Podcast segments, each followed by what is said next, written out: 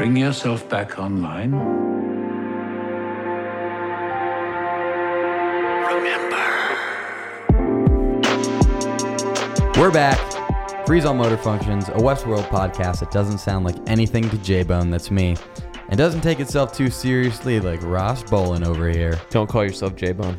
I've been doing that for years. People know me affectionately as J Bone, Be great if you stopped. the Bone Man, people call me. Rag and Bone Man actually had a hit song last year. Not gonna acknowledge I'm that. only human after all. Oh my God, Jared. We're coming to you from Grandex Media headquarters in Austin, Tejas, with our Thursday analysis mode episode, where we will be responding to a bukkake of listener voicemails from the cold line You can't even get through it without fucking laughing. and answering the burning questions we all had after watching Phase Space this past weekend. I, I just, how am I supposed to take this seriously? We're going to start off like we always do. Thank you to the listeners for listening, subscribing, rating, and reviewing. You help you help make us from nothing into something this season, and we're going to try to stay something forever. we're going to try to stay top of mind. So when you think when you wake up in the morning, I want you to think freeze all motor functions. That's well, hopefully you you're unfreezing them you, you that's a good point. movement purposes. Yeah, it's like you, you're you're unfreezing your motor functions and thinking about freeze all motor functions. Yeah.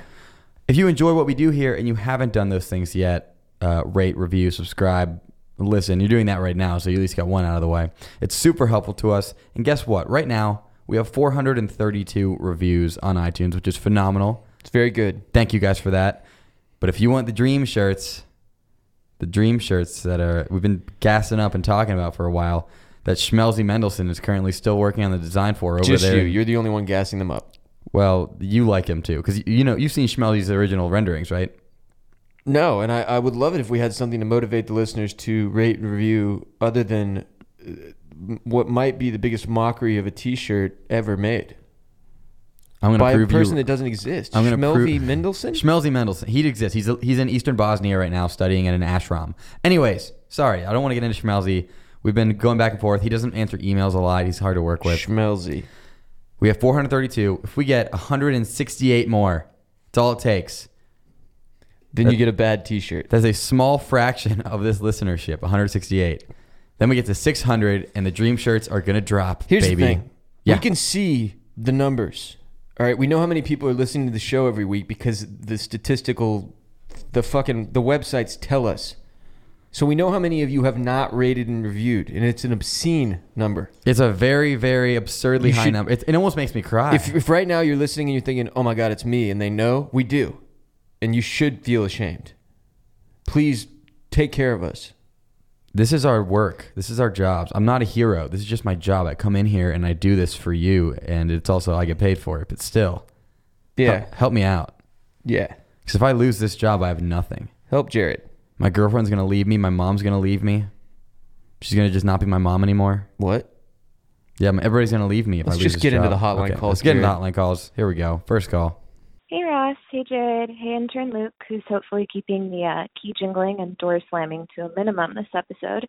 It's Serena. Um, so I was just thinking about that opening scene where Dolores is interviewing Bern Arnold and she says fidelity, which was a recall to that James Delos scene.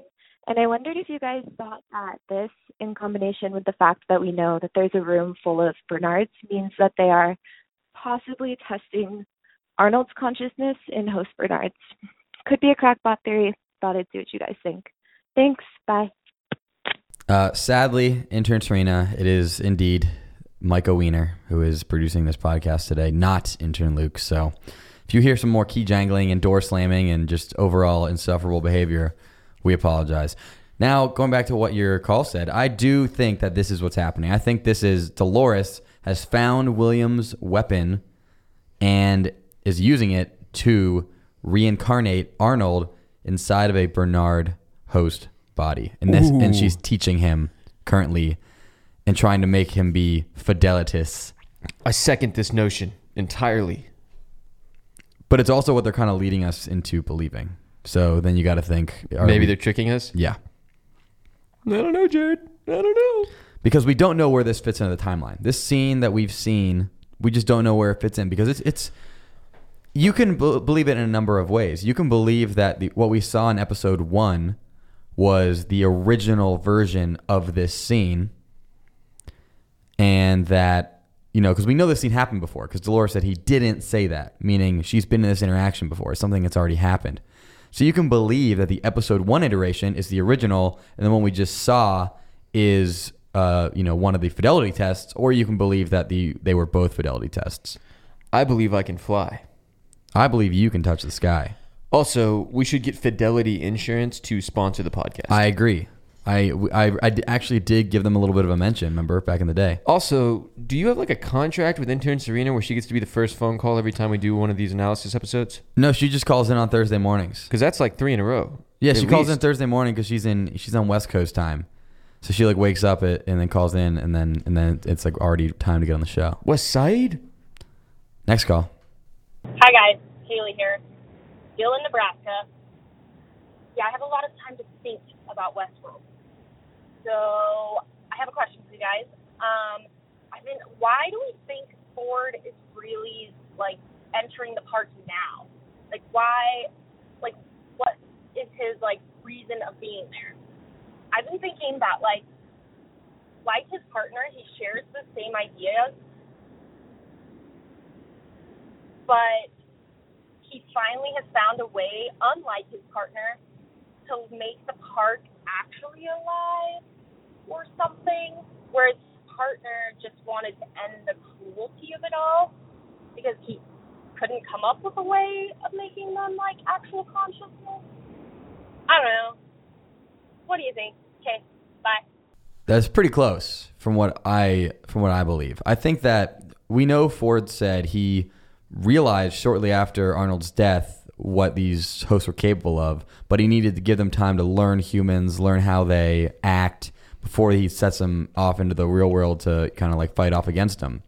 So what I think he was doing, part of this plan of what letting them learn humans and learn what they do before they went out to attack them is that after they were ready for that, which is the whole Dolores thing, then he would put himself into the park to protect it. Do you think we ever get an explanation from Ford about his motives? Yeah. I, I think it's all based on what we already know about Ford, honestly. Well, yeah, but, but a lot of what we're going off of is, you know, kind of assumptions. Don't I mean? Yeah. So I think that Ford's plan was this. Ford's plan, I think it was Thank this. You. you go back and check out that amazing Photoshop that intern Trina did on our social. It's amazing. Of what? The Ford's plan Photoshop of uh, Ah, yes, Anthony yes. Hopkins as Drake just dishing out consciousness in Miami. Yeah, that's one of the more obscure, ridiculous photoshops that exists on the whole of the internet. it's incredible. So, anyways, I think Ford's plan was after Dolores got her consciousness to, and he's like, okay, now the hosts have a leader. They're ready to rebel against the humans. It also, he was kind of forced into it. He probably would have wanted a little more time, but, you know, the board was coming in. So he's like, well, better now than never. So what he did was he put himself into the cradle, and in there is where he's protecting all of the server and, and like stuff that could easily just be shut down. He's protecting all of that while the hosts go and do the rebellion. so why does he want there to be a host rebellion? because he knows that they're alive. He he he's there's nothing that separates their consciousness from ours, and he just has a cynical view of humans after seeing everything they've done. Doesn't like humans. Not a big fan of humans, I don't believe. Wants to replace us. I think he these are his creations. He, it's like him if they take over the world, it's like him taking over the world. Is world. Ford a villain? it depends how you look at it, really. I mean, Does pe- it? It's, a lot of people view heroes as villains and villains as heroes. In my eyes, I really like the character of Ford, and I'm not emotionally connected to the humans in this TV show because they're just humans that I don't know. And in this reality, I kind of enjoy the rebellion because it's kind of dystopian and sick. Good answer. What about you? I'm the one. I'll be asking the questions here, Jared. Okay, next call. What's up, Famp? This is Jacob living in San Jose. Um, I wanted to talk about Ashley Stubbs, and you guys mentioned he's going to get burned, but like, what does that mean once he's burned? Like, he's to have no money, like no credit, no job history. Uh, they're probably just to dump him in whichever city they want. Like, hopefully, like a city like Miami, like that'd be ideal. but then like who's he gonna rely on? Like hopefully a trigger happy ex girlfriend, possibly like another security guard that used to inform on him, hopefully family. But you know, it's all downhill from here. So hopefully he can bounce back on his feet and make the best of this life. All right, thanks guys. Catch you later. What? Okay, this is my Wait, wait, this what? might be my new favorite call of all time. Ross, do you understand what just happened? Not at all. This guy, Jacob, living in San Jose, just did an entire call where he replaced Burn Notice's Michael Weston with Ashley Stubbs. Do you have any idea how upset that makes me? Well, Burn Notice is another great TV show, so it makes sense that we'd bring it up on with the Westworld podcast. I 'cause thought that- it was just an insane person uh, talking nonsense. No, Jacob, living in San Jose, just went through the entire intro sequence of Burn Notice, which at one point I could say word for word from memory, which I might still be able to, but I know you probably don't want me to do that. No, thank you. Is the actor that plays Ashley Stubbs from Burn Notice? No. So this is just a complete and total. This is you. This is your fault. This is your humor Yes. taking form in, in another. See, This man was influenced by me to make this call because You- of my Burn Notice some love. could say you are the Abernathy of the real world that is poisoning the minds of the other humans. Some can say that, yeah. I love this call. My name's Michael Weston. Damn it, Jared. I used to be a spy until beep, we got a burn notice on you. You're oh, blacklisted. Oh my god. When you're burned, you've got nothing. Okay, Nobody cares about Burn Notice. that was all from memory. Haven't even watched the show in like a year now because after you watch all the way through Burn Notice, which I will say takes like two years to do. It's it's a really long series. but Don't don't do it. Please don't. do it. It's it's amazing. It's it's Also, endlessly entertaining. Just really quickly, don't watch Safe on Netflix. oh, you said this. It's bad. Do not watch it. What's it? What's a It's, two n- I two second can't- synopsis? No, not worth No. it. Just trust me. trust me. It is so bad. Oh my god, don't watch it. Okay, there you go. Watch Burn Notice. Don't watch Safe. Next call. Hi again, this is Allison from Washington State. I was just listening to the Phase Space podcast. I think that possibly the third of the IP that was deleted and completely taken out of the cradle wasn't the people meant for the Valley Beyond, but it was all of the hosts that Ford was somehow connected to and Bernard and Elsie cut Ford out of the cradle and like took his consciousness out of the cradle by cutting out a third of the cradle and that that is why it's all disappeared and none of the hosts are viable anymore. So I think that they cut Ford off. Love the pod. So is this theory, Jared, that all right, the point we see where Floki, as I call him, what's his real name? One of the Skarsgårds. Whatever. The, I Karl mean, Strand. Strand, where Karl's out there. Is it Karl? Yeah. Okay. Crazy Karl is uh, informed that a third of the IP is missing. That is the uttermost future version of events we see, right? Yep. Furthest into the timeline. That is the furthest we've seen. So the caller is theorizing that between, you know, now and then, something else in Bernard delete all of the things that Ford is is controlling within the world. I don't think that they deleted it. It's it's Deleted. that I think she's saying they like literally took it with them somehow. Ooh, escape. Because she said uh, they cut him out of the cradle and took his consciousness out by cutting out a third of the cradle. So I don't know cradle. if she's saying cut it out like destroyed it or took it with them. I don't think that they would destroy it because that's still all the I the, like the the host backups are still in there too. The fact, I, the word cradle for some reason bothers me. I just needed to share that. Well, it's because you hate children. It's not. I don't hate children. Trick a lot of kids. I just don't get. I don't. I don't like the word cradle. It is kind of a weird, creepy word. Yeah, Cradle, cradle, cradle, cradle. Oh, cradle, I will play. that no. What? Drake? No.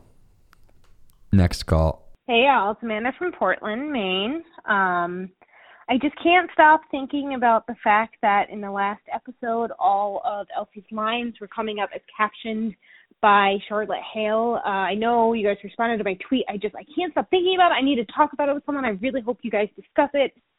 I know you saw it too. Feeling a little crazy here. So, uh, any thoughts, ideas, anything? Thanks, y'all. Love the podcast. Bye. Multiple people's crackpot theories this week that they sent in to us on Twitter at Freezall Motor and Instagram at Freezall Motor Functions were that this was some sort of mess up by the subtitling department that clued us in to some future twist. I, my favorite theory I had, this is the most crackpot theory potentially of the week, was that Bernard was so out of his head with this cortical fluid leak and like all this fucked up shit that he is seeing Elsie as Charlotte Hale. Or no, he's seeing Charlotte Hale as Elsie, and all these scenes are with Charlotte Hale. That is just not true. That is simply not true. That's That- not no, what's going that on. doesn't make any sense. That no. it doesn't fit together in any way. It doesn't make any sense. Have they not come out and made a statement about this? Because it's kind of a big deal. You can't just jack up the names in the subtitles. I know. Well, somebody pointed out that Hughes and Hale are probably right next to each other on the list of. You think it characters. just auto auto populated? They typed in the H and then it just went Yeah. Hale. Yes. And they were like, oh fuck it. Well, Hale's first, so that would make sense, right? It would. Um, now, this is important because this brings us into a discussion of another subtitling mistake, but one that's a little different. So, we talked a lot about. I said gauntlet, and we. I said, "Oh, what's the gauntlet? Is that when you go through all the parks in a row?" Which is seems pretty reasonable for what it might be. Gauntlet. Because uh, Grace says when Charlotte Hale gave me the gala invite, the ca- the subtitles say Gala. gauntlet. The subtitles say gauntlet. Everybody knows it makes more sense to say gala or It- gala. She said gala. she said no. She okay? said gala. That's the point. Okay, but the But then I tweeted at her, who's Katja Herbers, who plays Grace, from the Freeze All Motor Functions Twitter account at Freeze on Motor, and I said, "Can you can you set the record straight for us?" And she said, "The Walker's, I guess, a old dictionary pronunciation is gala, and if I had used that pronunciation, we wouldn't be in this mess." okay, so it was a mistake. That was that was Grace saying to us, Freeze All Motor Functions. By the way, Grace, Katja Herbers, friend of the show. Great to thank you for interacting with us. We're great friends now. She was saying she should have said gala because gala was the correct. It's not gauntlet. It's gala. Right. She said gala, which is another pronunciation. But if she had just said gala, we would never have had all this confusion. For those who have seen the movie uh, Almost Heroes, Chris Farley's last film, there is a scene in which the father, the father from American Pie, he's a character in the movie. In the movie, he's not playing the father from American Pie. He's playing a French explorer, trapper, or something. Uh, he has trouble with the word gauntlet, just like our girl here did. You might remember that. what a very niche reference. I'm here for the obscure, you know. I honestly, I honestly feel like the references we make are probably each understood by like five percent of our listeners. go watch Almost Heroes. Next call. Hey, all. This is Jesselyn from Dallas, Texas, calling in with a take that I noticed from the last episode. Um, uh, this is related to aspect ratios, which is a nerdy way of saying um, like how a scene is shot in cinematography. Um, so the last few scenes of Bernard in the cradle when he's walking through Sweetwater, um, and he's like inside of that like practicing um, those host narratives. Uh, the scenes are shot in uh, widescreen, um, like most like movies are traditionally, and that's totally different from every other scene we've seen in Westworld, which are mainly full screen. Um, and if you go back and watch that very first opening scene, um, when or when Dolores is tex- testing Bernard for fidelity, that's also shot in that widescreen. Um, that was related to the cradle, so that made me think that maybe that uh, scene was going on in the cradle, and uh, Dolores is in there working on creating a Arnold host that has his consciousness in it. Um, I just wanted to point that out to you guys, and I'd love to hear your thoughts. Thanks, guys. Bye. Oh man, that's uh that's those are wrenching into some things. It- d- do- come on, we don't have enough problems. Okay, so she's saying that the scenes of Bernard in the cradle are shot in widescreen. Yes. Maybe they did this. uh, They've done this before, where they use different camera techniques. When it was like the steady cam uh, versus the like mounted cam, or what? What a handheld cam kind of versus the mounted cam. They did. They've done this before. I forget what that was exactly regarding. Uh, but either way, they Good do this. They do this. I know where they change up the way you see a scene in this show, and like they change up the way they film it, and that is supposed to have some sort of deeper meaning. So what uh, Jocelyn is saying is that because when Bernard was in the cradle, it was widescreen, and when Dolores was interviewing Bernard, it was widescreen. That potentially those are both happening in the cradle, and that the Dolores and Arnold things are happening in the cradle, which is possible. Maybe the Dolores cradle and the Arnold control unit were, was dropped into the cradle, and that's where they train them. But instead of spending all this money doing all of it in the real world with James Delos, they just saved it by doing it in the cradle. Are you saying Dolores in the cradle with the silver spoon? I am. That's exactly what I'm saying. Um, shout out to all the FAMP females out there. A lot of women on the calls. Yeah. Daddy like. We we have a we have a great listenership of both men and women, and we like to feature them as they call in. Keep that in mind, Fidelity. Fidelity Insurance. I know you want to market to both men and women, so just saying. You know what? Speaking of cradles, we've talked a lot about cradles. A cradle is a bed for a child, right? It is. You're a human adult, right, Ross? I am a human adult. And you sleep on a Leesa mattress, right? I need an adult bed for an adult body, and that's why I have a Leesa mattress. Leesa mattress is the best mattress that you can buy right now. If you take everything into account, price, easy easy ability to buy because they ship it right to your door, comfort, Comfort. uh, a cool brand to attach yourself to because branding is everything these days. Branding rules everything around me. Bream. It's like Bream Hall from Silicon Valley. It's another Silicon Valley reference for you, Ross. You have ADD. I do. But anyways, back to Leesa mattress. I sleep on one, and it's made my life better. It's made my face look better. Ross, tell me how I look today. You look fantastic. If you hear the speed at which Jared is talking and the way his mind bounces from one thought to another, as if uh, nothing makes sense in the world, that's as a result of him being so rested because he sleeps on a Leesa mattress. I'm performing optimally because of my Leesa mattress. And if you want to get a Leesa master, mat, mattress master, Master, mistress? uh, if you want to get a, a, a mattress for a master, a master of Westworld, you need to get a Leesa right now. Right now until June 7th. That's coming up fast. You can get $160 off instead of the usual $130 off. June 7th is my birthday. Go to leesa.com slash freeze. They donate one mattress for every 10 sold, so you're doing some good. They also plant one tree for every order received, so you're doing extra good. Only good things can happen because you're going to be comfortable and the world's going to be comfortable around you. I highly recommend scooping a Leesa pillow while you are there. Uh, I really I recommend getting two because you need as many pillows as you can get, but just at least one. Try it out; they're fantastic. I promise you'll like it.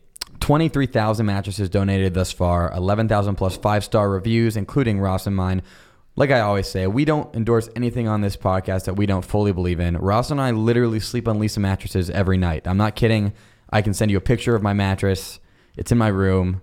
I sleep on I it. would rather not see that photo, sir. Okay, well, then take my word for it. Black like that thing, Jared. no, leesa.com slash freeze. $160 off until June 7th. Do it now. Buy one. Get to the chopper. Next call. Hey, Sam here, Salt Lake City. Uh, just two quick things. Um, I know that the brushing the eyes closed thing is like was is like a symbolic Hollywood move to show respect for the dead or whatever. But no, that shit is impossible. Depending on how dead or how long that dude was dead, it's like 48 hours. There's no fucking way you're closing those things with a gimpy little eye brush. And I'm surprised you guys didn't do a, a corny alert for that or whatever. Just the fact that the writers put that bullshit in, it's just such a stupid fucking thing to do. Also, really quickly, to all the stubborn dumbass listeners saying that it's not pronounced Shogun, just go on fucking Google and search Shogun pronunciation. It is pronounced Shogun. Show some goddamn respect for Jared and Ross. They're swerving you right. You just need to trust them. All right, guys. See ya. Keep it up. I love a good angry call. And he got really happy at the end there. Gets my blood boiling, going, flowing. Both. I'm alive. Thank you uh, for backing us up in the whole Shogun thing because we know we're right. I am like one more episode away from going and buying a PC just so I can play Shogun Total War again. You can probably get like an emulator on your on your Mac. I don't. I don't adver- I don't advocate that. What but I'm a saying nerd. I'm saying you probably can. Dork. Anyways, I I always wonder this because if you're in rigor mortis and like your body's all frozen up and shit, your eye, eyebrows would probably be or eye was it eyelids? Yeah, those would be probably be pretty hard to move, right? I, I don't know. You know, I haven't been around enough corpses, human corpses, to to really know much about this. It just seems like, yeah, I'm with you. I'm with you that I assume it wouldn't just be like this wave of the hand. This is like some Jedi shit. Yeah. These are not the eyes you're looking for. Man, that was fucking terrible. That was so that was so bad. So bad. Unforgivable. Uh, let's hear from Dave from upstate New York. Hey guys, this is Dave from upstate New York. Uh, I have a theory about the uh, Teddy's new personality, all that. I think what she did, and the reason she knew it wouldn't tear him apart, is she just turned him into the Teddy that he was when he supported her as Wyatt. So he's ruthless. He does whatever she needs, that kind of thing. So I think that's how she knew he's not going to be fucked because she's seen it before. Love the show. Later, guys. Interesting. Um, I was under the impression that Teddy was just going to do whatever Dolores said when uh, back in the day when Arnold gave Dolores the Wyatt uh, narrative that kind of made her all evil. I didn't I didn't think that uh, Arnold had gone in and changed up Teddy as well, but it's definitely possible that he did do that. Um, and it was just off screen. He was just saying to her like, "Oh, go to Teddy. He'll do whatever you say." And then, kind of off screen, he gave Teddy these attributes that he now has and uses to kill very innocent people. Interesting. Very Dave- interesting. Dave from upstate New York. You know, I want to shout Dave from upstate New York out. This man has been there since the very beginning. And I know a lot of you have, but he stuck out to me because I'm pretty sure this man, Dave from upstate New York, has called into every single episode of this show that we've done since we started back before season one. Because I'm pretty sure the first voicemail episode we did, or we used to just take calls during our regular episode recaps. Pretty sure he called in for the first one. I I do this show for Dave. Yeah, Dave, big fans of you. Thank you for the support. Thank all of you for the support. But Dave specifically, he's been there since the beginning. We love you, Dave. Dave and the Famp females Yeah, thanks, guys. You're doing wonders for us. and girls. Yo, what up? This is Dave from Florida. Uh, okay, so Crackpot 3, number 5867. So some people are saying Man in Black is a host, right? So let's say the maze was never meant for him because he is already like a fully conscious host. Uh, so therefore the door would be the next game, as with Dolores or Maeve getting out would be the door, and that would be like the next step. That's why he couldn't do the maze because he's already like ascended to sentience. So the Valley Beyond slash the door slash the weapon would or slash freedom is the next step in the line of consciousness. This man is smoking weed. Dave from Florida, high as a kite.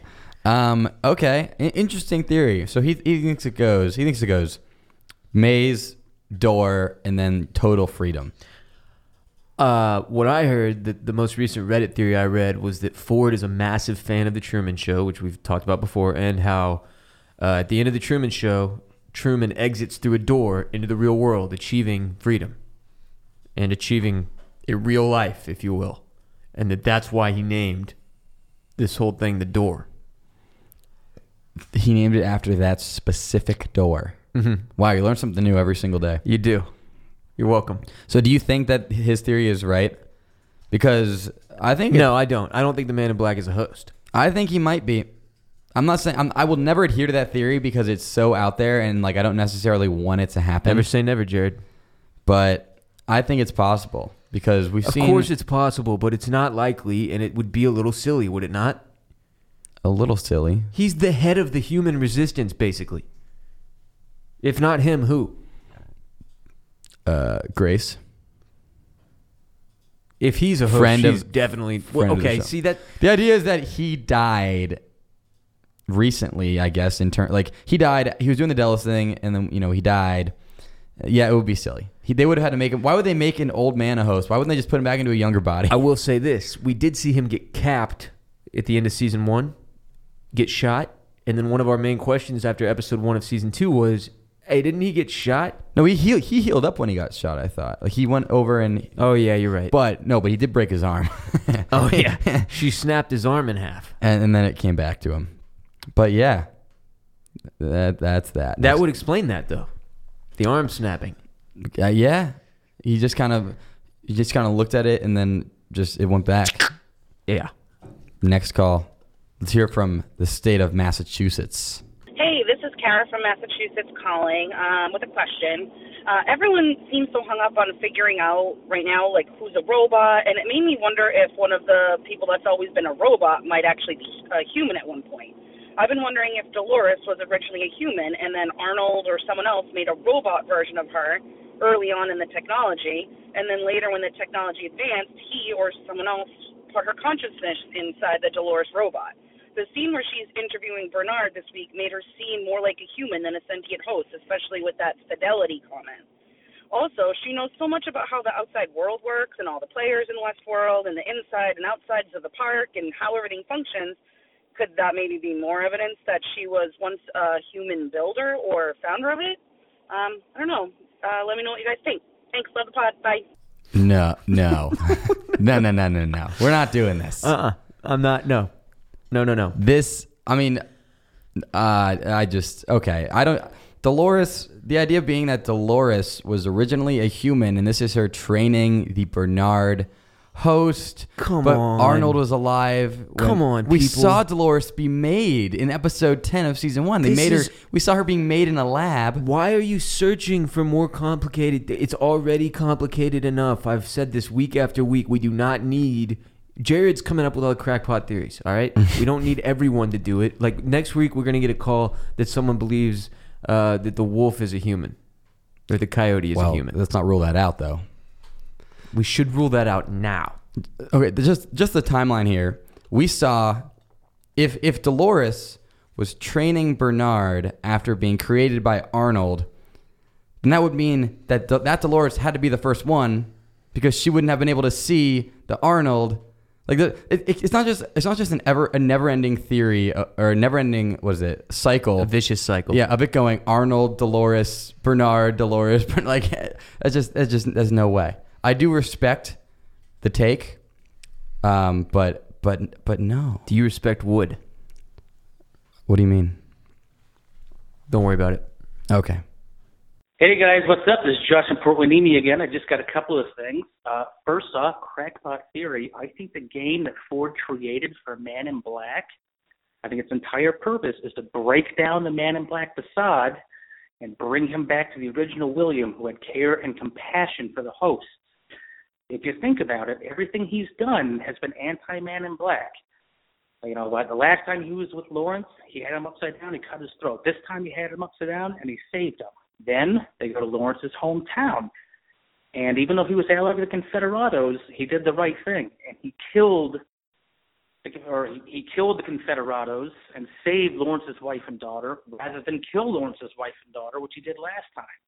And in doing this, he earned the loyalty of Lawrence's cousins, rather than having to fight them. The only Man in Black thing he's really done was try and force new El Lazo into giving his men, and immediately they killed themselves. He couldn't have them. I think this game can only be won by William and not by the Man in Black. He has to revert. And the tagline, uh, "It ends where you began," seems to fall in line with that. He's trying to bring him back to who he was, which makes sense because if you're the CEO of Delos, being sympathetic with the host is much, much better for the host, which I would think what Ford would want. Oh, also, the closed captioning this season has been terrible. So, Grace, she didn't say the gauntlet, she said the gala, which makes sense that she was invited to the gala by Hale because she's the daughter of the boss and the granddaughter of the founder. So, yeah, she's probably pretty big cheese. And if you need more proof of the closed captioning being off, just look at anything else that Hughes said in this last episode. It calls her Hale, and she is most definitely not Charlotte Hale. Thanks so much. Love the show. Bye. This a man- fantastic logical phone call, Jared. Rooted in logic. Uh, yeah. Okay. I will say this. Number one, this man's voicemail was, I want to say, flawlessly executed because he got off a very articulated point. Very well articulated. Very well articulated. Two points, actually. Articulated? Articulated. Man, the irony in you not being able to pronounce articulated is, is really potent. Very well articulated point, and he did it in exactly one minute and fifty-eight seconds. Our cap is two minutes, so this man, I don't know if he had a timer next to him and he saw it like winding down, but he crushed it. And I I like this theory. I completely agree. I've had this thought a few times that the whole point of this game would be to get the man in black back to William, uh, if you will. And it's a little bit of a terrifying prospect because William is not likable. He is a uh, Pussy. weirdo little bitch boy. So I, I I don't know how I feel about it. Like, obviously, I'll say this: Ed Harris being a nice guy and going white hat will look a lot different than Williams actor, whatever that dude's name is, uh, Jimmy Simpson. going white hat. I mean, what we've seen so far in Man in Black reverting back to William, if you want to adhere to this theory, is the Man in Black being a, the biggest badass he's been on this show. That's true. So if he keeps doing, if he becomes William but stays a fucking badass, like I'm, a I'm here for a, it. a better version of William, almost. Yeah, I mean, what I'm looking forward to here is the show ending with uh with with the Man in Black being back to William but old, getting married to Dolores on a mountaintop wearing a white cowboy hat. Yeah, that's beautiful. You should. This is more evidence that we should write fan fiction. Yes. Huh. Let's hear from Charlotte. Wait, no, they're from Charlotte. I mean, that's still technically hearing from Charlotte. Let's hear from the city of Charlotte. What's up, guys? Rudy from Charlotte. I just uh, had a pretty great idea. I don't know if y'all have discussed it before because I've only actually listened to the past two podcasts, but hey, new members, so I hope you don't hold that against me. Um, one thing, if you insert a uh, human, I guess, uh, mind into a robot, instead of trying to live forever, what about the people living just could use it for a double as themselves? So, for example, I could have my brain inserted to a robot that could do exactly what I would say, and I don't have to go to work tomorrow because I can send him instead. That is one of the best ideas I could think of right now. I'm sure there are many other reasons. That's probably why I'm up right now talking to you. But imagine the possibilities you had a double you as a robot. Now, you get to know who's who, I mean, that could really mess up the world if every single person in the park had a double they release, and then no one would have any clue who was real, who was robots, and that would be pretty sweet. Let me know what you think. Did not really think about this before. The idea that if all of the Delos experiments go through, we can create clones of ourselves and send them into work for us, and then just do whatever the fuck we want to do all day. What would you do? Uh, I'd probably go to a water park. No, That- fir- first thing I would do is I would send in Jared to do this podcast, and then I would have him kill you on air. Damn, dude. Well, because the thing is, I have a good feeling that you were going to have your host kill my host. So I just thought I'd get ahead of the story. Preemptive strike? yeah. It's a tactic I learned in Shogun Total War for PC. Okay. God. but, you know, that's a pretty interesting usage. And I will say this, uh, my Charlotte friend, I do not hold you being a new listener against you It's at all. Your, it's not your fault. I think, if anything, I'm happy you're here with us now. Welcome. Because it means that you decided to join us into the se- like you already missed some episodes, but you didn't care. You just wanted to get here for the rest of it, and I respect that. Thankfully. Now, if you have friends who you haven't told about the show because you're like, oh, you know, maybe they don't want to start listening because they would have to get caught up. No, you can literally just start listening to the next episode. So The what I- future is now. The future is now. So what I want you to do is go to your best friend who watches Westworld but doesn't listen to the podcast and tell them, hey, start listening on Monday to their episode recap for episode seven, and just stay with them for the last nine or whatever episodes of this podcast we have left this season, and then they'll come back and join us when we come back for season three. Because like Westworld, we are confirmed coming back for season three. Everybody wins. Your friend becomes more knowledgeable. You and your friend have more to talk about. You become closer. Your friendship becomes stronger. Jared and I get to keep our jobs. Everybody wins. Yeah, what Ross said. So, new members, shouts to you. Let's get some more. Ross, this is my favorite call of the episode, so I want you to pay very close attention, okay? I will. I'm going to turn the volume all the way up, too, so you can make sure to hear it perfectly. Hey, this is Dean from Indiana. Uh, long time listener, first time caller. Just calling in with a crackpot theory that I think y'all are gonna like. It's uh, really, really good. he just dropped his phone. I, I, I hope he's okay. I don't know. What, he just got jumped from behind. that's that's the problem. He didn't call back. I checked. Oh fuck! Dean if, from Indiana didn't call back. what if Dean from Indiana making that phone call was attacked by the first robot to go rogue? just hit him over the head with a club or something, and it took his phone, and that's the robot rebellion that has begun in the real world. The timing of it, yes, I think you're gonna like it. It's uh, pretty good. Like, dude, he get did he just get cl- haymakered? Just got clobbered. I'm not gonna lie. I googled Indiana Dean to see if there was a death la- lately, and if we were just airing this man's death on our podcast. Somebody just crumpled that guy. Hey, Dean from Indiana, please call us back so I know you're okay. Yeah, I really want to hear that crackpot theory. Oh God. Let's talk about let's talk about the Greyhound again.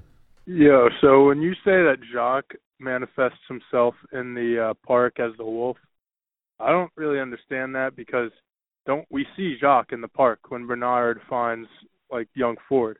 Like we see Jacques running around. I mean, I get that all those hosts are off the grid and they're not like officially hosts, but they're still in the park.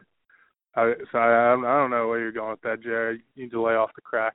Uh, no, sir. Here's what I'm saying. All of the, the don't think about the Ford family of hosts, which we discussed a lot last season. Those are, like you said, they're not part of the park. They're probably not even in the cradle. They were just created as a present to Ford, and then he just has them running around and shit. And then we saw Jock die. Those are not the same as that. That Jock that we see dead and that was killed by Little Ford is not the same as the Jock in the cradle. Named after Jacques Cousteau. Yeah, was it really? I assume. Huh. I think it's Jock, J O C K, not Jacques, but I make an ass out of you and me. okay. So, anyways, here's what I'm saying. When I say that the wolf is Jock manifesting himself in the park, what I'm saying is this.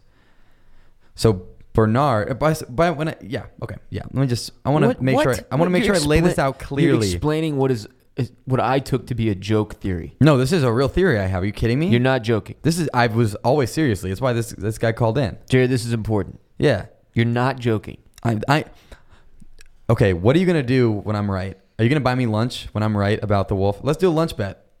Okay, sure. Okay, so you like to eat Wendy's. I'll buy you Wendy's. Four for four deal. What? Which- I see you eat Wendy's a lot. Wendy's? Yeah. I've seen you eat it multiple times. I don't know that that's correct, sir. Although it doesn't matter because as longtime listeners know, the Wendy's four for four deal is a big time sponsor, unofficial of the show.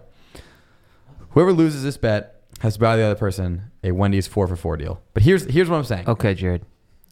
Ford br- brought Jock into the cradle with him because he just wants a companion in there because he loves Jock, his greyhound, and he wants to hang out with him. And if you're in the cradle, you need to be manifested in the park in some way. For Ford, he can he's manifested inside a lot of the hosts. He can just go into their brains and like control random shit in the park. Jock can't do that, so he needs to have some sort of other role in the park, and I believe that role is as the roaming wolf. That's why we see Jock in the uh, in the Sweetwater, or no, sorry, in Escalante, right near Ford's dead body. When we see his dead body on the stage, the wolf is right there, in between Ed Harris and Ford. Explain that to me, bitch. I'm not going to respond to that. If you're a wolf boy, if you're on the if you're on team Jock is the wolf, tweet at Freeze All Motor, hashtag Jock is the wolf, and let us know your solidarity with me, J Bone. Thank you. Shut up, Ross. Yeah, stay quiet.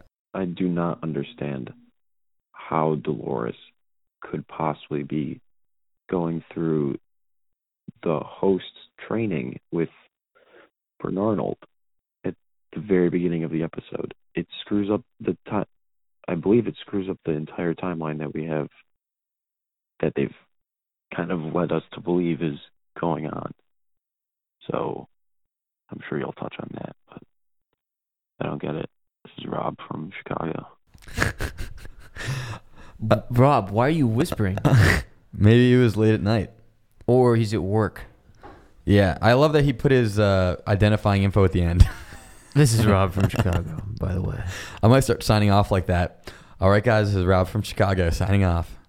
Yeah, we're gonna give you your answer at this volume. So uh, we don't know yet where this fits in chronologically. Uh, my advice would be to let go of uh, the desire to fully understand, as it is never going to happen. At some point at the end of the episode, season, whatever, you will find out the answer. But for now, just bask in the confusion, baby. Yeah, drink it down. Next call from Nolans.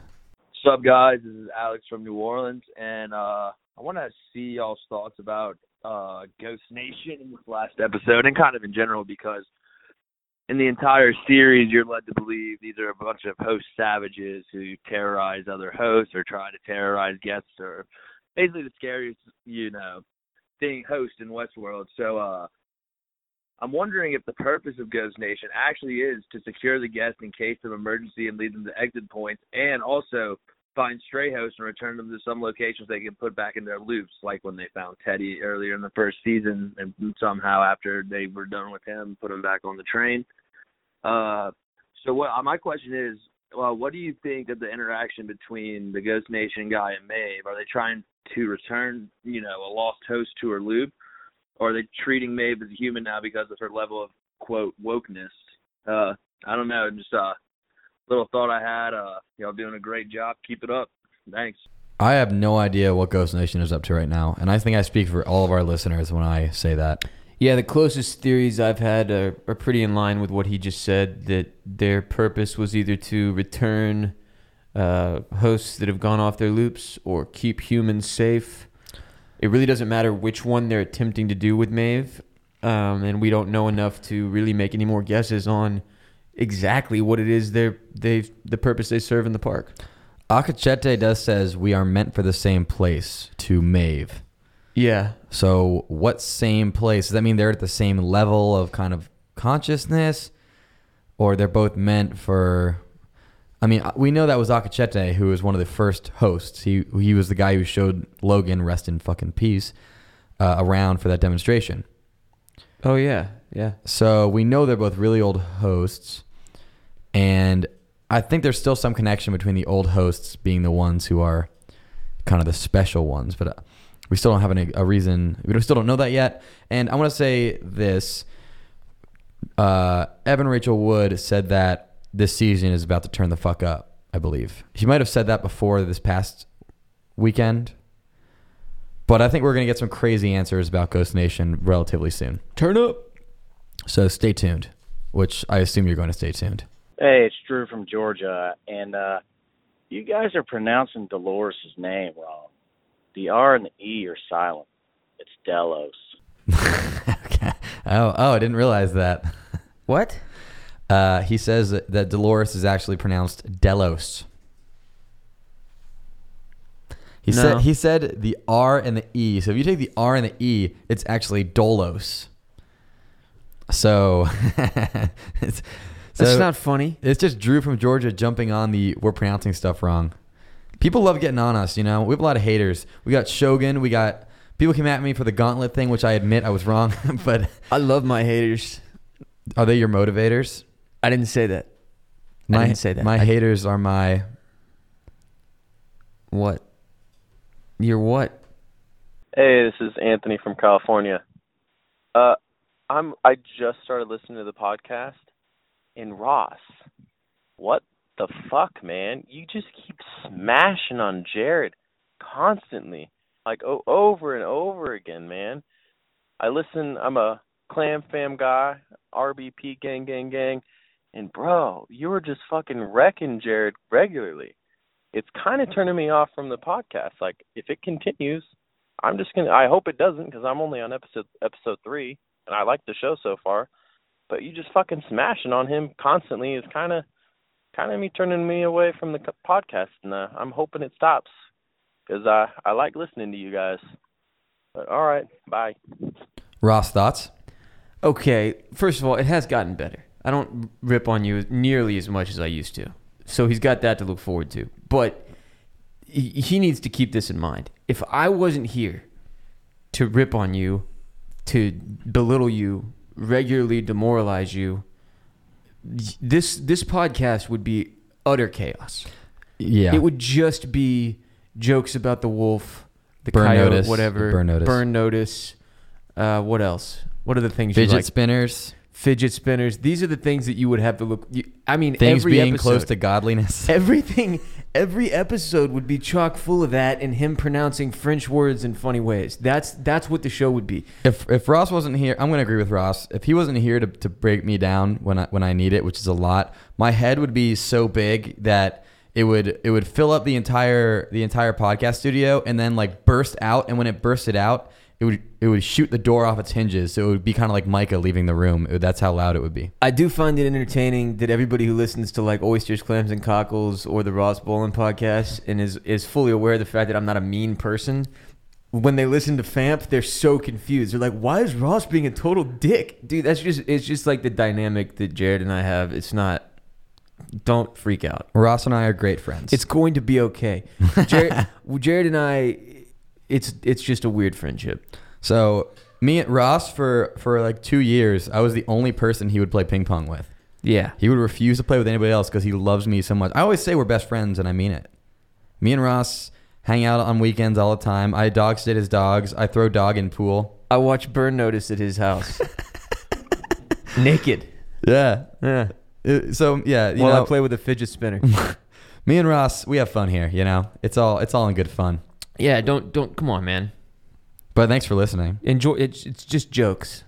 And you can. What are those other podcasts you mentioned, by the way? I already said oysters, clams, and cockles. If you watch Game of Thrones, and uh, the Ross Bolen podcast, if you want to hear me talk about animals and shit, And uh, and and crazy stories that have happened to you. and crazy stories about yeah, fidget spinners mostly. Yeah. Uh. Yeah. Ne- uh, yeah. Yeah. Uh. Last call. All right. Hey guys, it's Courtney out of Oklahoma City, and I was listening to the episode five analysis mode thing, and I think Jared said something about how since uh, Teddy and Dolores and Maeve and Hector are all going to be parallel, but it's going to end the same way. But in reality, or like in literature, parallels like that are set up to where people notice the differences and notice where they change. So based on that, I think that uh, since well, like since Teddy and Dolores started off as like the good couple, they were like the innocent rancher and the handsome cowboy, and then they went all bad. Now that the originally bad couple, Maeve and Hector, the hooker and the outlaw, that are going good, they're going to be the ones to keep going good and end up stopping Teddy and Dolores, especially now that he's all murder crazy. And they're going to do that by flooding that valley. Um.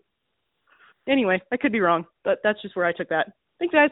This just gave me a brilliant idea, Jared. Go on. She is saying that uh, Dolores and Teddy are breaking bad, and that Maeve and Hector are going good. A hit television series exists titled Breaking Bad, yet I am not aware of one called Going Good. You and I could create that right now. You think we need to make going good? Yeah, and it's about like a drug dealer who who turns good and starts working at a children's hospital. And then he narcs on all his old acquaintances. Yeah, but at the end, he uh, well, I won't spoil anything, but it yeah, A lot of a lot of the scenes are just him in the police station, like writing down his old accomplices, giving tips. yeah, and compliments to cops and donuts and coffee and shit. No, that was a good call. Uh, you, you you're we get it. You're smart. Oh, yeah. Um, I agree. That's kind of the trope that's going on here. Is we're seeing a, the dynamic change all about, and Teddy, my friend, is gonna go buck wild. I, I predict. Well, he already kind of is. He shot a guy in the face last episode. That was kind of unnecessary. Uh, and he already has shown the last of his mercy. There's no more to be had. Yeah, there is no more. That was it. But she has a good point. It's it's not just about. I mean, yes, the, I get the storylines are kind of running parallel, but their decisions will not be.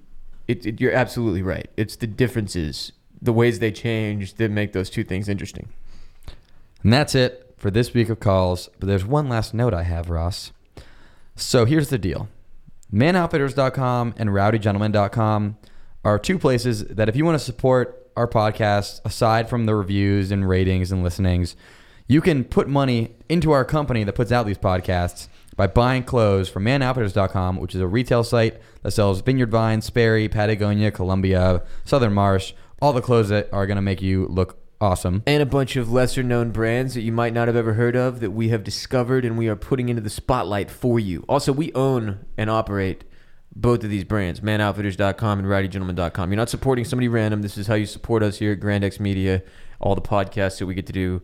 Uh, and you get clothes in return. It's not you're not Yeah. just giving us money. We're not ask, we're not asking for donations. We're not a Patreon page. Hey, give us money so we can keep doing it. No. Hey, give us money and we'll give you something in return while you listen. I will say this: I'd be very interested in seeing what a Patreon page for you looked like. Uh, if there was shirtless photos, perhaps nipple tweaking, this would interest me. You would be interested in my Patreon. Maybe not for the reasons you think, but Huh. I would be interested. Anyways, Rowdy Gentleman is the other one. It, that's just straight up good times gear. Maybe if you think you know about Rowdy Gentleman, because in the past we were all in on patriotic clothing, we have since branched out, spent a lot of time and effort and development into crazy, awesome new designs for by the pool, by the by the beach, the lake, walking down the street, going Bodies to, of water. going to a Whole Foods. Mm-hmm. So- Hawaiians, hats, great hats, great swim trunks. Check out rowdygentleman.com. yeah, we Use still do code. patriotic stuff, but Sure. we branched out. Now here's the deal. This is what made me think about this. Okay, Man Outfitters, we just got in our new summer arrivals. Okay. Oh yeah. I clicked on it on the front page of manoutfitters.com. We have a pair of swim shorts. I shit you not, Ross. Called the Dolores Elastic Swim Shorts. Wow. Yeah. Describe them to me. They're from RVCA, a very established brand that makes incredibly comfortable clothes. RVCA. Been wearing RVCA since like seventh grade. RVCA. Uh, I'll read it to you. The RVCA Dolores Elastic Trunk is a four-way slub stretch trunk with an all-over printed design and a RVCA Motors patch at the wearer's left leg. Well, I just came. Yeah. So if you buy the, the Dolores Elastic Swim Shorts, six inch inseam, with 15% off using code FREEZE, Freeze. freeze at checkout, tweet it at us because I want to know if one of you is dedicated enough to wear Dolores on your legs. It's spelled duh space Loris, by the way. Okay. Still counts. It does. And there we go, baby. Tweet at us, DM us, leave comments. We will respond to you. Make sure you DM Ross at WR Bolen. He only takes DMs. I'm kidding. Ross hates DMs. Tweet at him. I don't hate DMs. It just please, just a just a regular tweet would be lovely. Yeah, you see, if, if you're too much of a coward, Ross says to tweet at him publicly, then then Please stop putting words in my mouth, Jerry. I'm at Jared Borislow. He is at WR Bolen. We are at Freeze All Motor on Twitter, at Freeze All Motor Functions on Instagram. If you haven't followed those accounts yet, I would do that right now. All four of those because we are about to pump out some amazing end of season content. And all the content that we put out, or at least the very big share of it, is inside jokes from the show. It's funny things that we say that you're going to get that a lot of people won't. You're going to feel like a cool part of a club when we post a we have a we have a, one, going out today. If you listen to the Tuesday episode, we talked about Sergeant Sakura's Lonely Hearts Club band. We got a Photoshop going up for that. Just you, not we. And uh, yeah, if you if you just be quiet for a second, Jared. Um, Yeah. You hear that? That's the sound of me judging you if you haven't rated and reviewed the show and followed us on Instagram and Twitter. You should feel great shame and perhaps be forced to commit seppuku. Seppuku, Sudoku. By the way, somebody did tweet at me saying that I was pronouncing it correctly and that you are an ass. They said I was an ass. No, I'm added that part in. Okay. It's time for the NPR style sign off. for All Motor Functions is brought to you by Grandex Media and hosted by me, Jared Borislow, along with Rick Balters. Woohoo! Michael Wiener produced the show, regrettably. Special thanks to Phil from DC, aka Schnapple, on SoundCloud for our intro music, Brad Hess for our outro music, and intern Serena, who does insanely awesome Westworld themed Photoshop work for us that you can check out on our Twitter at FreezeAllMotor and Instagram at FreezeAllMotorFunctions. Follow them right now. Ross is for some reason standing by the door petting our soundproofing like it's a cat. What are you doing, sir? We'll see you on Monday for our episode 7 recap. Mm, bye bye.